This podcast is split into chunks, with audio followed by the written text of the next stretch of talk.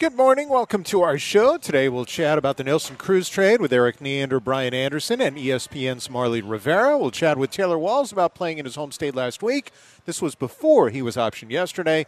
Prospect Ruben Cardenas will discuss his success this year and much more. Well, we continue on this week in Rays baseball, and joining us this week is a guy who had his homecoming uh, last weekend, and that's Taylor Walls.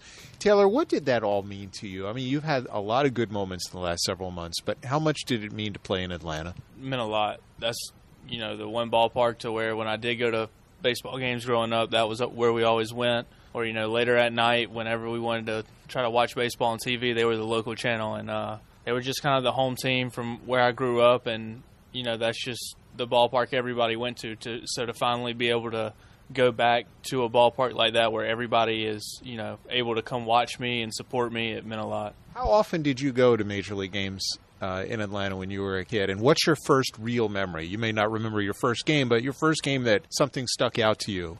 I wouldn't say I went a lot. I, I would probably go like maybe once a year, once every two years or so.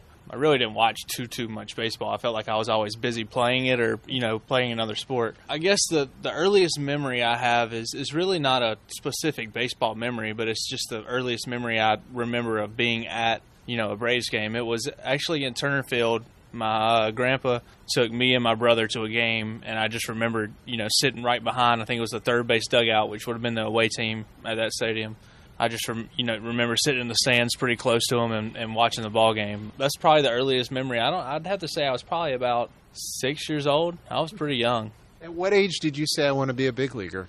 I think that was the goal always growing up. I don't think it was ever I sat down and just thought I want to be a big leaguer. But I think you know throughout the years of, of playing and realizing the passion that I had for the game and that I was also pretty talented at it, I feel like it was just one of those things that just kind of became clear to me that this is the goal that I'm going for. And then, you know, of course, once I get older and, and, I can, you can start seeing, you know, light at the end of the tunnel, or you know, the the opportunity or chance may present itself. Then that's when things start getting a little more real and stuff like that. But I've always prepared and had the work ethic as if this was going to be the the goal for me, you know, from the start. Were there ever any other sports that had a chance against baseball for you, or was it always baseball number one and everything else was secondary?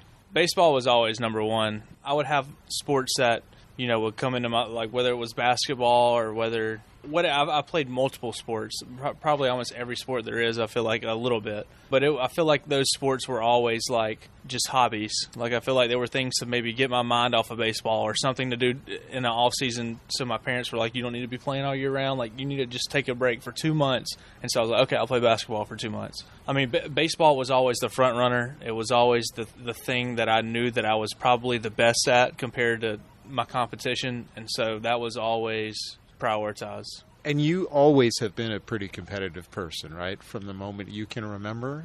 Where where does that come from? Who in your family is real competitive like you?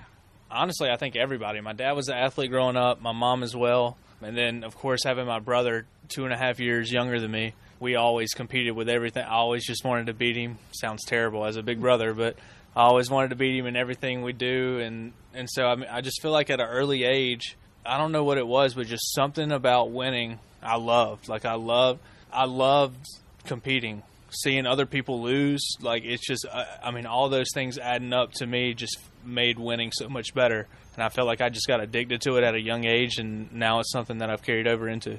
Now, is your wife, uh, Hallie, is she as competitive as you? And, and is there anything you ever let up on even with her? She is just as competitive as me, but she's a lot more disciplined than I am. She's very good at shutting off her competitive side. Like me, I can't, for some reason, I can't control it. I'm going to be competitive, and that's just kind of how I am. But she's, when she starts seeing me and her competing with each other, she's like, nope, I don't care anymore. Don't talk to me we'll give it 10 minutes and then we're, we're perfectly fine after that. We've learned what sports we can play and what sports we can't play together or what, you know, she hates when I try to help her or teach her something because she feels like I'm lecturing her and she can do it on her own.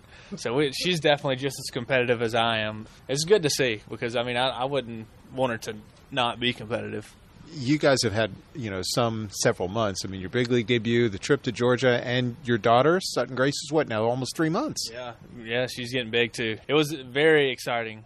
Such life changing events that happened all within the span of a month or two. It was incredible. It was very fast, just tried to slow it down as much as possible. Honestly, I'm glad I got to experience with Hallie, and she got to go everywhere with me, and I was able to be with her during everything as well. I mean, it was happy. It's, it's something that we'll never forget. Having Sutton and then also being called up here, then being able to travel some and, and go to away games. I'm fortunate enough that you know it happened this year, not last year, so she could experience all this stuff with me for the first time. So um, it's very cool, and some memories we'll hold close with each other. What's the best part now about being a dad? for the first time. And do you get any extra sleep now? Is she finally sleeping through the night? Yeah, she actually she's been sleeping pretty good. She has her nights, but for the most part, she she's been sleeping pretty well. I don't know. I think it's just being able to just lay down, have her lay on my chest, and go to sleep. Like I don't. I mean, it's just comforting to have her there, knowing that somehow me and my wife made this human. Yeah, it's just it's crazy to think that that that it happens, but it's awesome. I mean, whether it's just looking at her while and she's smiling, like right after I change her diaper for some reason, she always smiles and gets real happy, or hearing her like feeling like she's trying to say something to you but not yet knowing what it is, and so it's just seeing her raw emotion come out is awesome, and and knowing that you know me and Hallie are the parents to her and that we're you know we're the ones that provide for and take care of her is special it's obviously family is really really important to you. What did since you grew up in what Cordele, Georgia? Now you know you're proud of that. What do you remember, or what what stands out to you about Cordele, and kind of help make you the person you are now? I think really it's just supportive community. Being from a small town is awesome because you know when something happens, everybody knows about it. I guess that could be good and bad, but for the position I'm in now, I feel like everybody has my back. Everybody's supporting me. It's just like going to the Atlanta series this past weekend. I mean, I just had so many people that I knew were there, and also people that I didn't know were coming that I saw, you know, came through social media or something, and just to know that that many people came and supported me is unreal. I mean, I feel like if I was from somewhere at like a bigger, if I was actually from Atlanta or somebody like that, I feel like the support that I had this weekend would have it wouldn't have been near as you know big as what it was. Having something small like that to where everyone knows everyone, everyone supports everybody, and have you know seeing that many people come out and have my back like that, it was pretty special. I did my research. So it's Cordele's like the watermelon capital of the world, right? right. Do you have to? Uh, is it sweeter there? Is it that much better? I mean, do you go to other states and like this is not? I honestly, I honestly don't know exactly the the reasoning behind why it's being called the watermelon capital of the world, but I do know in the summertime you're going to see a lot of school buses with no roofs on them. You're going to see people out in watermelon fields throwing watermelons onto them, so, and almost every field is filled with watermelon. So I guess it's just you know how many watermelons are being grown there in that one period of time. So it's but watermelon. I mean, they got all kinds of them. Actually, one of my good friends grows them. They brought me like four different kinds of them. I remember last year. All you know, some seedless, some like smaller than others, supposed to be sweeter. So I don't know. They do a good job with it, but you're not going to miss a watermelon field when you're riding through Cordele in, in the summertime. That's for sure. Again, we're chatting with Taylor Walls this week in Rays baseball. What's been the best moment so far in the big leagues, and what has surprised you, if anything, so far in your first couple months up? Honestly, the best moment for me is just so far has probably been my debut. My debut, or like this past weekend, just going out there doing what I've done. I felt like my whole life, but then having the support of all the close friends and family, my wife, everybody being able to make it. On the field wise, I mean, the, my home run was pretty special. I felt good. I mean, every time I feel like I make a good defensive play, it feels good. Really, just seeing my you know fruits come into play from all the hard work that I put in to you know seeing some of that come to light whenever I do something well or the team you know help the team out and whether it's a sacrifice fly or getting a runner over and and the team wins. So I mean, so far that's just been that's been it winning and having people there that have supported me my whole life i was going to touch on that because it seems to me that had you not won in your debut or had the team not won two out of three in atlanta it probably wouldn't have tasted that much sweeter to you that's kind of the person you are yeah 100% i mean it's good to have people support me there but the main reason you know, like if I didn't do well at the plate or our team didn't win, if we didn't come back Friday night and win the game, like I don't care who's there, I'm going to be frustrated and mad regardless. So I mean, it, the the competitiveness in me always you know overrides everything else. But it is nice to have all those people that come and support me. So, what do you do to tone it down off the field? I mean, or is it off-season fishing and hunting that helps you relax? What are things you do so that you're not baseball twenty four seven, or does just having Sutton help with that? I mean, outside of baseball, I have. It's funny because my wife said something to me last night about it. Like, you can't not, you can't not be doing anything I'm like, what do you mean? She's like, you always have to do something. I don't know why it is, but it's very true. Like if I'm, whether it's like looking up chess videos, like because we've been playing chess for the past week.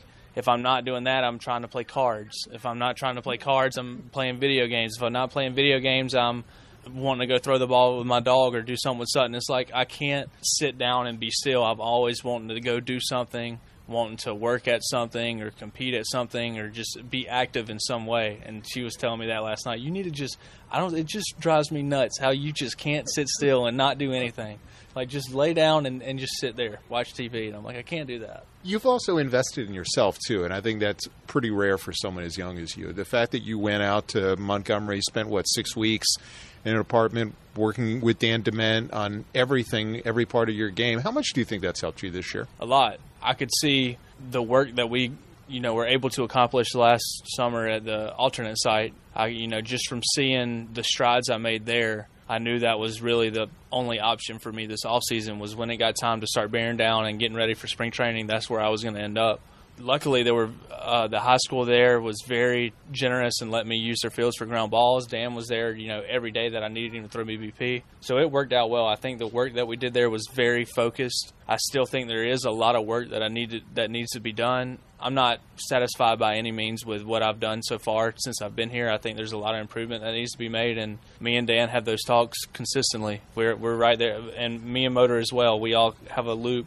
to where we all are intertwined. We know what needs to happen, the foundation we need to start building, and how we can start progressing. So uh, it's probably a trip that I'll end up making again this off season. I was going to ask you, where do you want to grow the most? And you kind of said you're looking forward. So where do you want to grow the most? Physically, is just putting my body in a good position to be able to go whenever I'm, you know, whenever it's time to go, go. I, I feel like being a switch hitter is tough because your body from one side of the plate versus the other responds so different. You have to reverse the muscles to work a, a different way, and sometimes the sequence of moves just don't align up the same way they would right-handed versus left-handed. So I feel like it's finding the right things that work routinely, left-handed versus right-handed, to try to get myself in a consistent spot every day. Um, I feel like there's a lot of at bats since I've been here that I've maybe give, given away or not really given my A effort on because I'm in a completely different hitting position, one at bat versus the other, or one pitch versus the next pitch.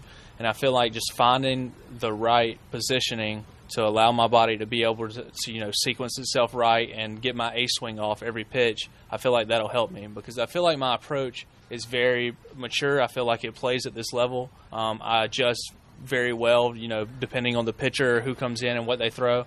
So I, I think my approach is, is is good, and I'll continue to improve that as well. But I feel like as long as I can start building a foundation now to start improving that, you know, that physical positioning that I'm in left and right-handed, that'll help me.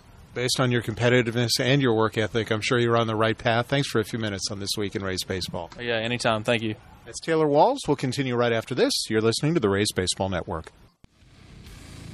Neil Solondz with you on This Week in Rays Baseball. Time now to take a look at the week gone by. Joining us, Brian Anderson of Bally Sports Sun. BA, thanks very much for a few minutes. Neil, hey, Neil, thanks for having me, bro. I'm sorry. No worries. Hey, your reaction initially when this trade happened, and are you still kind of on cloud nine that the Rays actually got Nelson Cruz?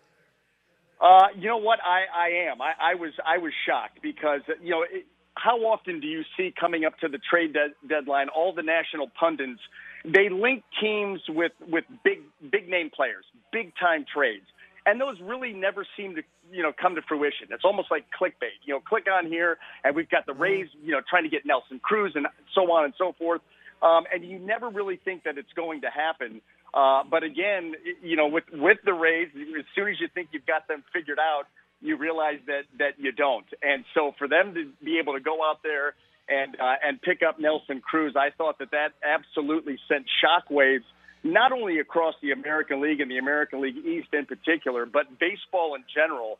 And it's a clear signal that Erik Neander and his group have told Kevin Cash and his team we are going for it. You know, th- this isn't an ancillary move to improve a team, to try to tighten up a, a weakness um, and and you know maybe that helps us out come October. This is we are going out right now. As of now, we're going to get an impact bat, a rental because we are going for it, and I think that that excitement not only permeates our booth, the fans, the fans at home, the fans that come to Tropicana Field, but it permeates the team.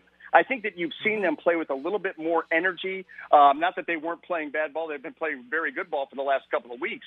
But they're playing with a renewed energy because they realize, boy, we are good, we are deep, and our organization has told us that they are going for it, and that will light up a clubhouse uh, quicker than anything. And we've heard that from the players, and we're going to hear from Erik Neander in in uh, a few minutes.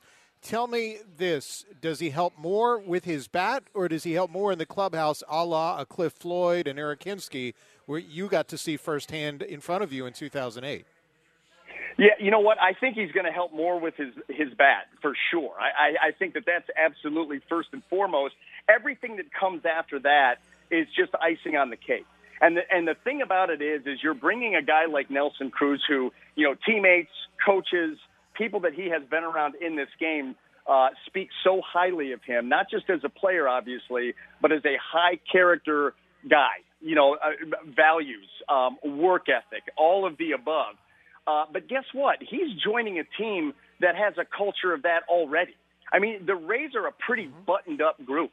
Um, there's a the work ethic is is excellent. A lot of high character guys. So he fits into that clubhouse. I, I, just seamlessly. I, number one, uh, but what he can do is impart his knowledge, his experience, um, a lot of you know he, a steadying force. He's going to obviously help out that lineup, but I think the first thing is the bat. But but by no means is his, his influence in the clubhouse minimized at all because that's going to be huge too. But but he's coming to a team you know already that has that kind of taken care of. How much does it help? Put your pitcher's hat on. How much does it help a starting pitcher? The the confidence now in this lineup. It was good before. This makes it kind of next level in terms of your your margin for error. You know, it's so funny, Neil, that you asked that because I just did some things for the Indians talking about when I was pitching on the 96 and 97 team. And they had a similar question. What was it like to go out there and pitch with that lineup behind you? And I, I, I'm telling you, it, it really bolsters your confidence level because you realize you don't have to be perfect. And by the way, trying to pitch and be perfect is a losing proposition in and of itself.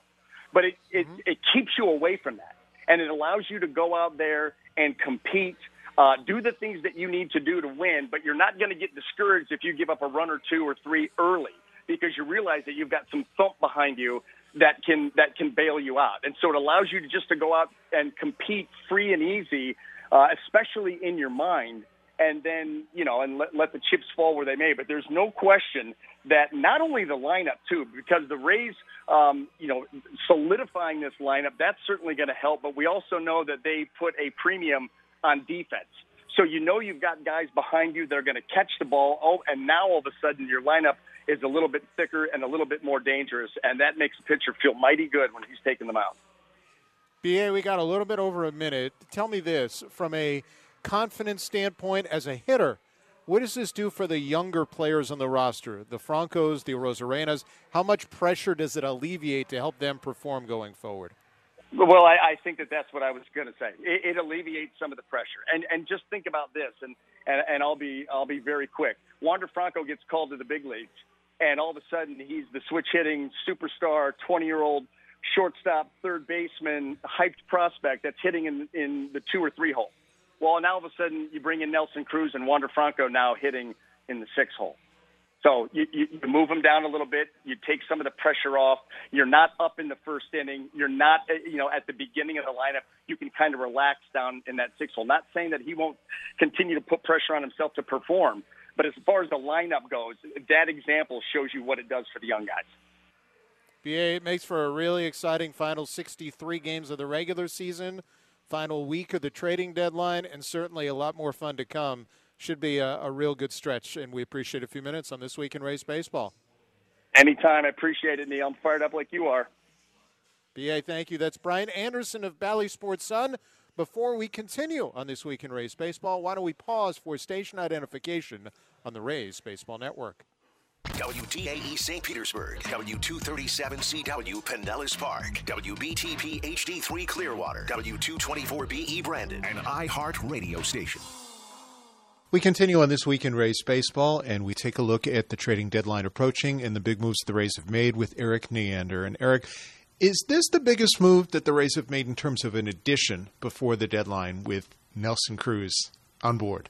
Yeah, I, I think so. This time of year, certainly, we've time will tell if it's the most impactful move we've made. You know, you, the Nick Anderson acquisition in 19, typically around the deadline, we've when our club's been in contention for a postseason opportunity. We've we've done more work at the margins. We've done more work uh, bringing in players that are more store brand than name brand, so to speak. This is one that certainly is is name brand, and I think the right the right player, the right time, the right fit at, at the right price, and and just felt like this is one where you know, you weren't just paying for the name; you were paying for so much more than that. And the anticipated production moving forward was as good as we were able to find out there. And we're happy to have him. We're excited to see how it plays out. And like I said, time will tell if this is the biggest, but certainly at the time of the transaction itself, uh, it's hard to, to point to another one being bigger. How much of the trade is about his production and the impact on the lineup, and how much is on the impact of the clubhouse and the young players for the next several years?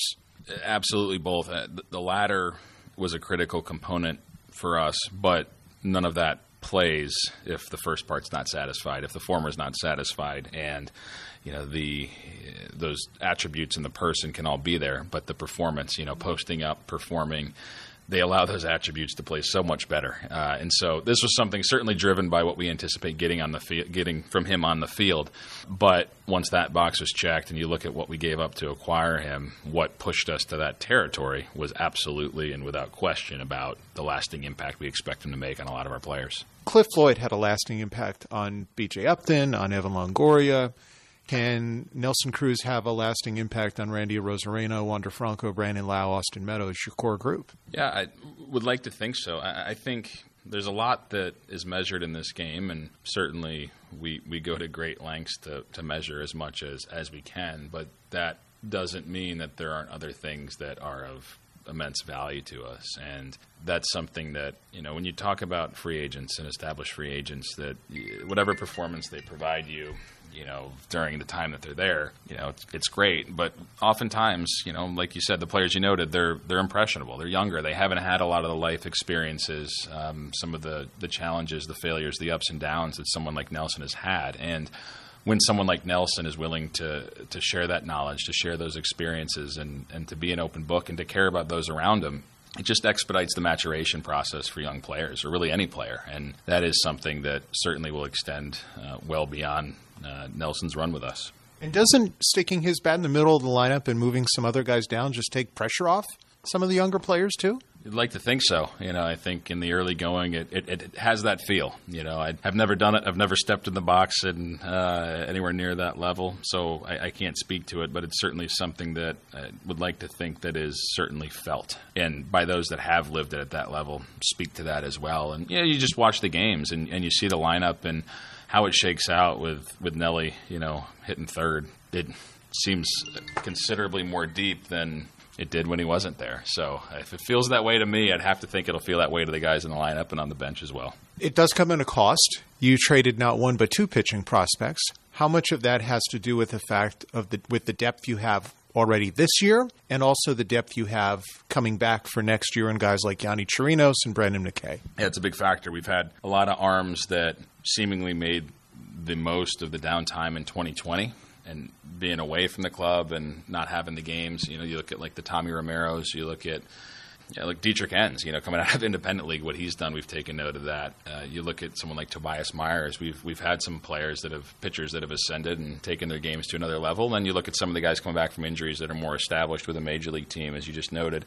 That does put us in a position where we feel you know you can never have enough pitching. We all know that. I don't want to be careful how I say it, but uh, felt like we had enough depth on hand where, like I said, for the right player at the right time, it was worth parting with some of it to, to make that move happen. That said, you also did part with Rich Hill. How much of that speaks to Chris Archer and how close he is, and just what you also had potentially ready? Yeah, it, it, it's something where we are just looking into our length as we were getting to the end of the month here, and I think there was a potential for things to to get jammed up and to have more guys than than we had spots, and be it for with players that don't have the ability to be optioned because of their contractual status and service within the game, or younger arms that candidly you're trying to break them into the big leagues and give them a little more opportunity to show that. And someone like Luis Patino, there wasn't necessarily room for everyone, and rather than let that play out into August, where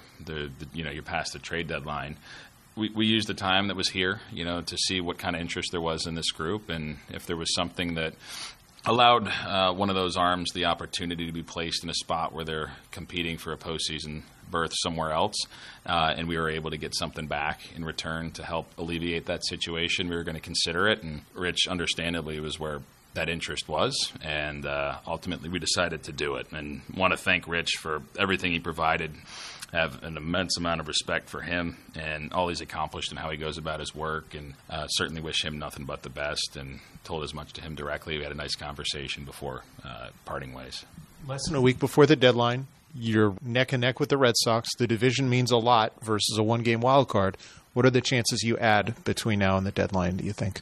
Yeah, I, I think you know we've we've got days to to go here, and we, we better be using them. I don't know necessarily know what will come of it, if anything. We might not make another move. We might make four or five moves. You know, and it's it's hard to say. And I'm very confident that we're going to use every waking moment to, to be in the mix and to make sure we're knowledgeable with where the other 29 clubs are. And um, if there's something out there that makes sense, it's on us to be informed about it and be on top of it. So it did help the, the Cruz move to make that early. You know, that was the primary target, so to speak, and what we wanted to accomplish this month. We were able to achieve that. And the benefits of doing it with some time left is it allows us to, to catch our breath and to continue to, to chip away on other possibilities. Good luck. Your phone already rang twice. That is correct. it did.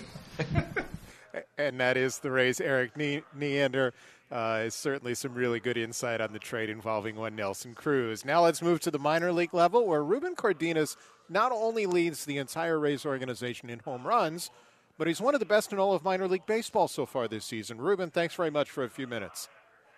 Thank you. I really appreciate being on here. I'm excited to talk. Tell me what you think have been the keys to your success to this point. I mean, not only are you hitting home runs, but you're averaging almost an RBI a game so far this year. I would say kind of just building off what I did in 2019. I put up some pretty good production numbers, not the power that I wanted. So kind of just tinkering with things throughout COVID slash off season, I would say, to allow me to have like a good consistent routine heading into every day this year uh, to just continually build on that. So, give us an idea what you did during COVID and what types of things you tweaked because everybody was in a different situation. I know you're from California, that's a tough state to be in, obviously, during the pandemic. Uh, how did you adjust and what types of things did you have access to?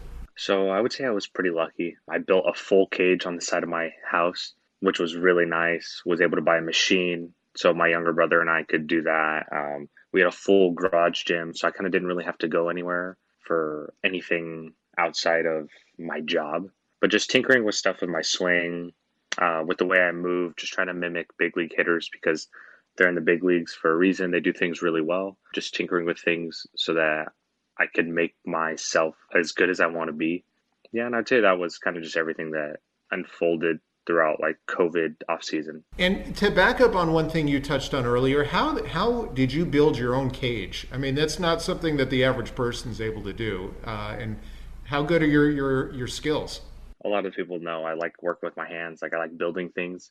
So I found someone online who was selling the frame of the cage. So I bought that, and then I went on a batting cage website and bought the net, and then bought some turf, which was really nice, and then was able to buy the machine, and then kind of just my younger brother and I and my dad, we kind of just took a couple days to build it, and then it was instrumental in this off season because, as you know, California nothing was open. You probably could start renting that out in this upcoming off season. Oh, I'm already thinking about it. Don't worry. so tell me what what hitters you looked at the most, and maybe some things that you took. I, I guess a little bit here, a little bit there, that's adapted to your your right-handed swing. So you kind of just go for like a player comp. I get a lot of like JD Martinez, Nick Castellanos. So just watching them, how they use their long arms, long legs, like hitters, we like to call them levers. Um, just seeing how those, how they use those, uh, hitting the ball farther out front, um, getting to a better like landing position or like launch position, as people would say. Just watching how they do that, how they do their routines. Because I know JD Martinez, he's very vocal about how he does it because he wants people to learn, and I'm very grateful for that.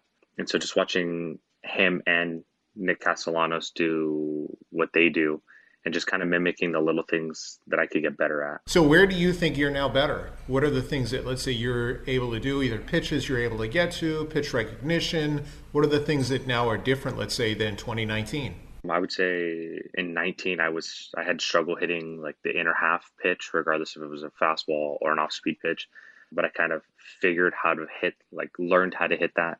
Um, not going to happen every single time. And then I would just say I'm more consistent more consistently on time to each pitch. Um, I make that a goal of mine so that way I can give myself the best opportunity to be successful. Tell me too how much more comfortable you are now with the organization. For people who don't know, you were traded to the Rays from Cleveland in 19, so you really didn't get a whole lot of time to get to know your teammates, and you know then you spend a year apart because of the pandemic.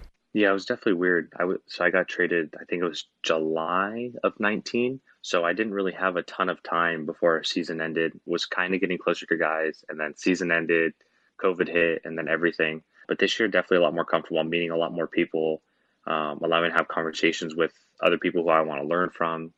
It's been really nice to just get comfortable with the guys and not feel like I'm brand new. You've split time too between Bowling Green, where you started, and then you moved up to Double A Montgomery. Who's been beneficial to you on the hitting side, whether it's coaches, players? Who's kind of helped you take your game a, a step further? Brady North and I are on the same page in Bowling Green. We bounce ideas off each other, even still now. I'm really grateful for him and the relationship we have. And then I would just say, like, I've really, in Montgomery, I've really learned a lot from Jim Haley and Miles Mastrobuoni. They've really taught me a lot and just how to, like, see each game and take an approach to everything. Have you seen much of a difference between high and double A in terms of the pitching, the type of baseball, and if so, what? I would say it's just in Bowling Green, pitchers rely a lot more on their heaters. Double A pitchers are becoming a lot more polished, so they can throw more than one pitch in a different count for a strike. Not anything's crazy different. Everyone still plays baseball. We're still playing the same game we love but I would see, say those would be the differences. Because there are some differences, I know like Jamie Nelson focuses a lot on getting to certain pitches and certain counts. How much of that has helped you so far adapt to double A?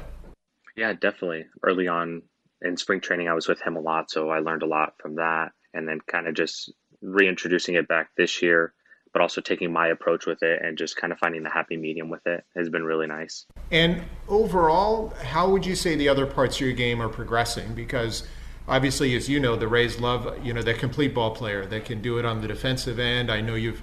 Um, it, it, looks like from a stolen base uh, percentage, you're doing a lot better than you've done in previous seasons too.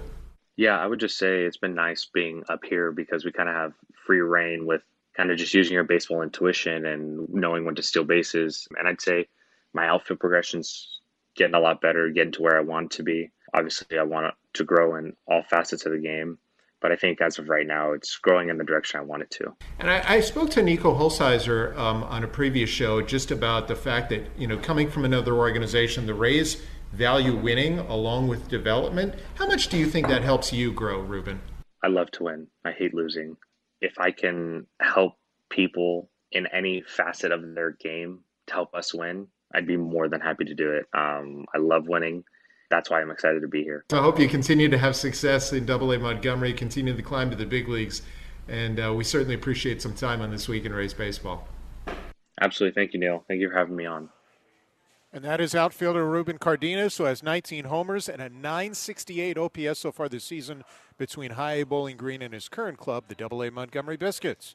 Coming up, a Rays baseball operations member helps an Olympic team, and Marley, Marly Rivera of ESPN on the Nelson Cruz trade. You're listening to This Week in Rays Baseball on the Rays Baseball Network. Welcome back to This Week in Rays Baseball. I'm Neil Solondz. Current and former Rays prospects Shane Baz and Joe Ryan are with Team USA in the Olympics, but the Rays actually have another connection. Simon Rosenbaum of Baseball Operations is tied to Team Israel and joins us. Simon, thanks for a few minutes. Yeah, thanks for your time, Neil. Appreciate it. Tell me how this all came about, first of all, and what it meant to you to be involved in some way, shape, or form. This, for me, started, I think, all the way back in 2013. I was a freshman at Pomona College, one of the seniors on the team, had played for Team Israel before, and I think he said, "Hey, Rosenbaum, like you might be eligible to play for Team Israel." So I think his parents were talking to my parents, and we found out that I that I was eligible to play because my dad was born in Israel, and so through a couple visits to the Israeli embassy in San Francisco, made a you know a fool of ourselves how unprepared we were for that, but eventually was able to get my passport, uh, my Israeli passport, and that allowed me to play on Team Israel. I started started playing for them in 2014. That was all the way back when we were in the Pool C European Championships, which were in Slovenia. And so I played for them in 2014. I think I played for them a few years later in, in the Pool B Championships. And then in 2019, the Rays were unbelievably supportive uh, of me going to play for Team Israel in the European Championships. And then because we advanced from there to the Olympic qualifiers, which somehow we were able to advance from as well and, and qualify for the Olympics. So to be a part of that was extremely special.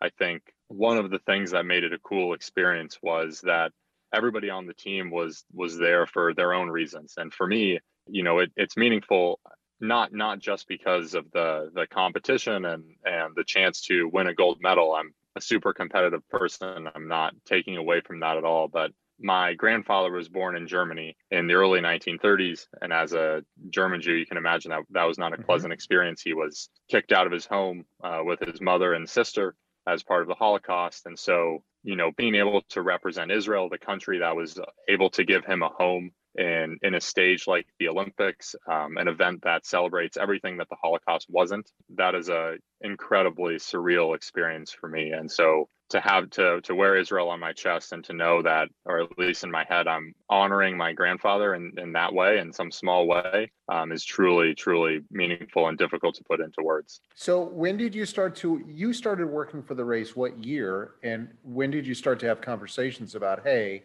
there's an opportunity for me and I'd like to still do this if possible. And how'd that come about?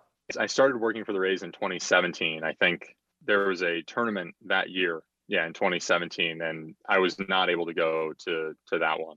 I was doing advanced scouting as an intern, and that's a really heavy day to day job.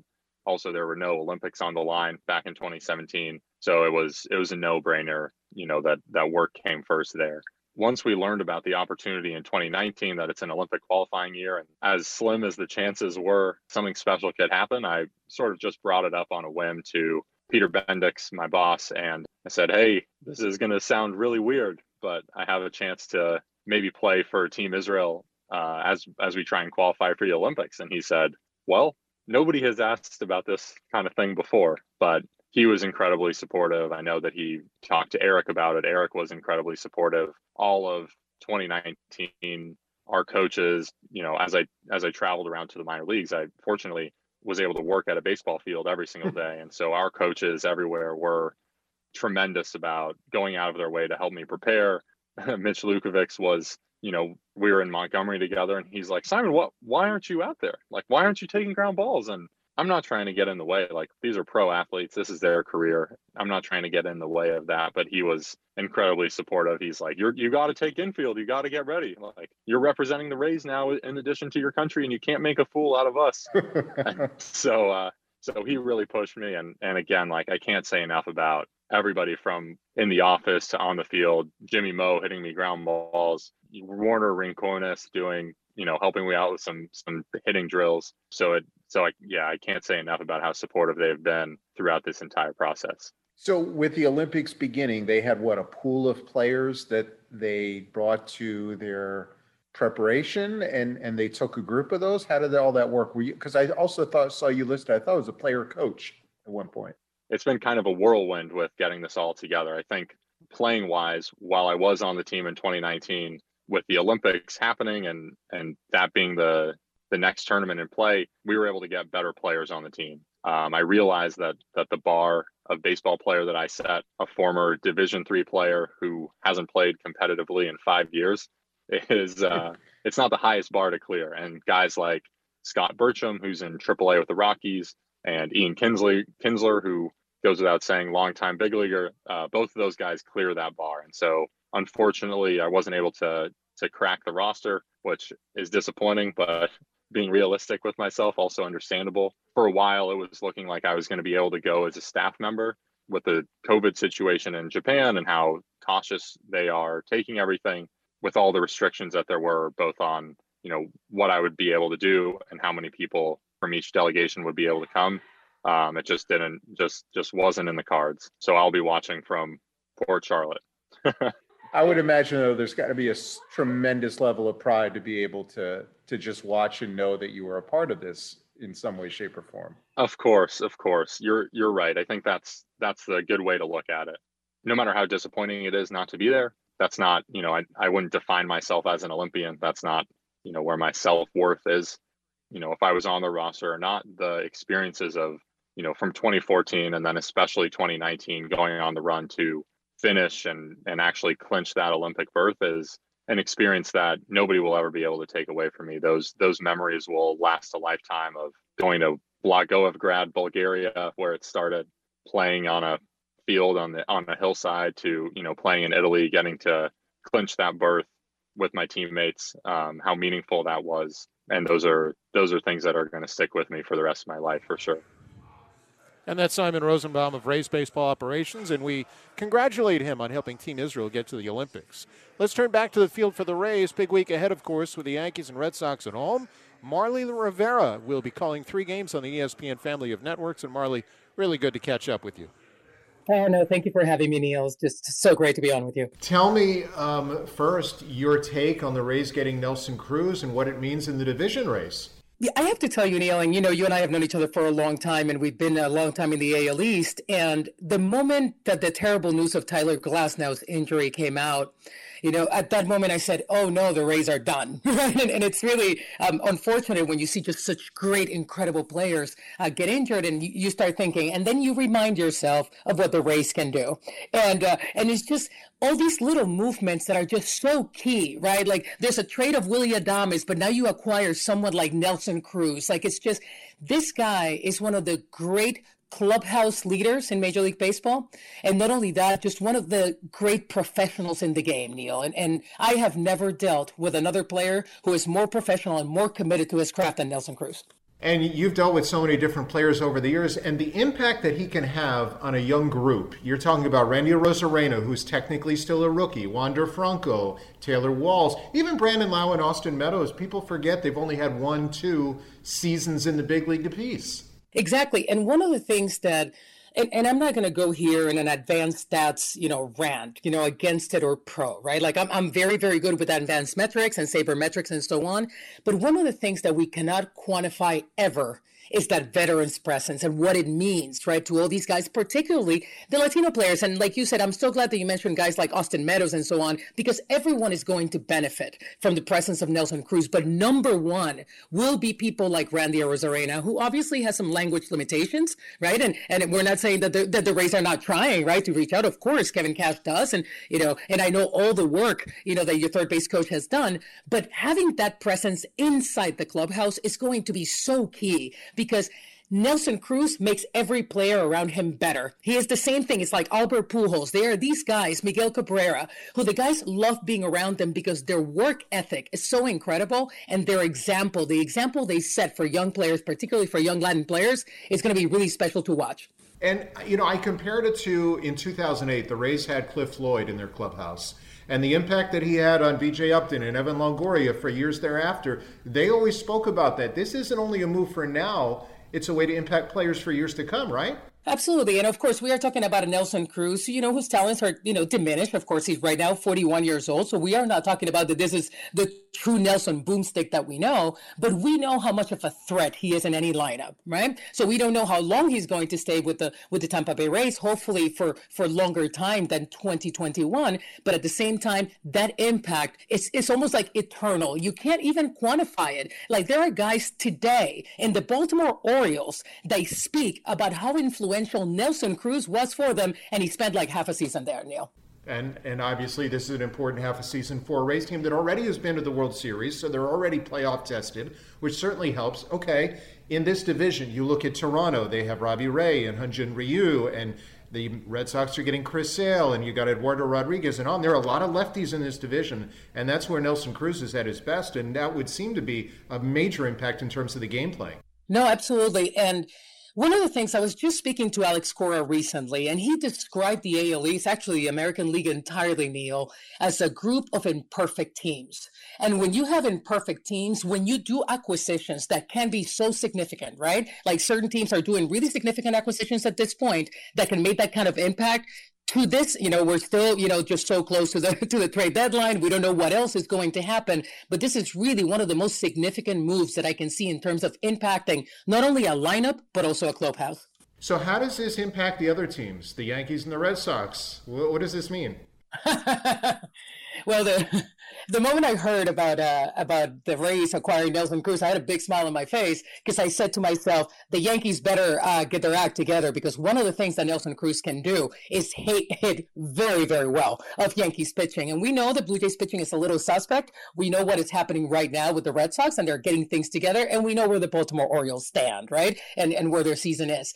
Nelson Cruz, that power bat in a, in a division that a lot of power bats have not performed as they should. And I'm, and I'm mostly referring to the New York Yankees, of course, you know, particularly to people like Giancarlo Stanton or someone like Luke Voit. Obviously, he's injured right now, but being the home run leader last year, even, you know, even someone like DJ LeMahieu, right? They're not all performing, hitting the way they can. You add a hitter like Nelson Cruz, and now we stop that conversation that the Rays can't hit. You can't tell me that anymore.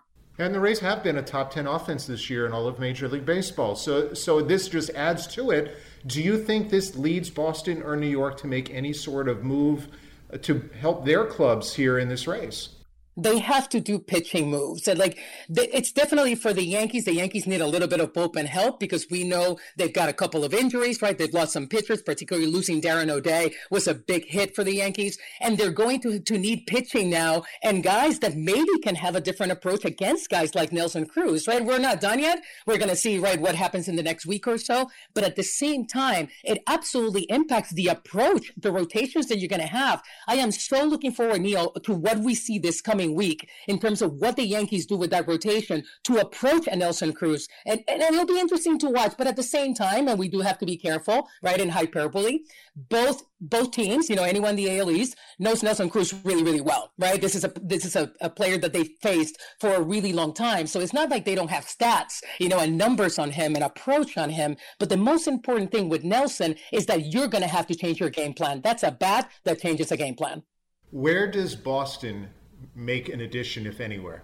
They have, you know what? I keep looking at it and I look at that infield, right? And it's so talented and they have just so much talent and they can hit. But then at times Boston doesn't have a very strong bench and obviously they need some more support right in left-handed hitting. So you think about that, but then you look at the bullpen and you look like they really, really need some help. We certainly know what Matt Barnes has done. We know what that bullpen can do at times, but Boston has to seek out bullpen help. But then again, Neil, who doesn't? I think the only team in the AL East that does not need bullpen help is the, is the Tampa Bay Rays and you go from what 60 to 162 games you're also going to see and i know the red sox are getting chris sale back but they basically have used the same five starting pitchers all year. Is there a point where the red sox are concerned that guys wear out and don't have gas in the tank the last two months it has to be, Neil. And it is not only the Red Sox, it's also the Yankees, right? That is a problem. We don't know what Jameson Taillon can give them. Obviously, they are expecting Luis Severino back. They maybe will expect Corey Kluber at some point this season, but that is a really, really big question mark. But they do have a bunch of pitchers that don't, you know, that are approaching innings limits. And that's going to be really interesting to watch. And that is going to make a significant impact on all these trade deadline, you know, acquisitions. Marly, great stuff. Look forward to seeing you at the ballpark all week here at Tropicana Field next week.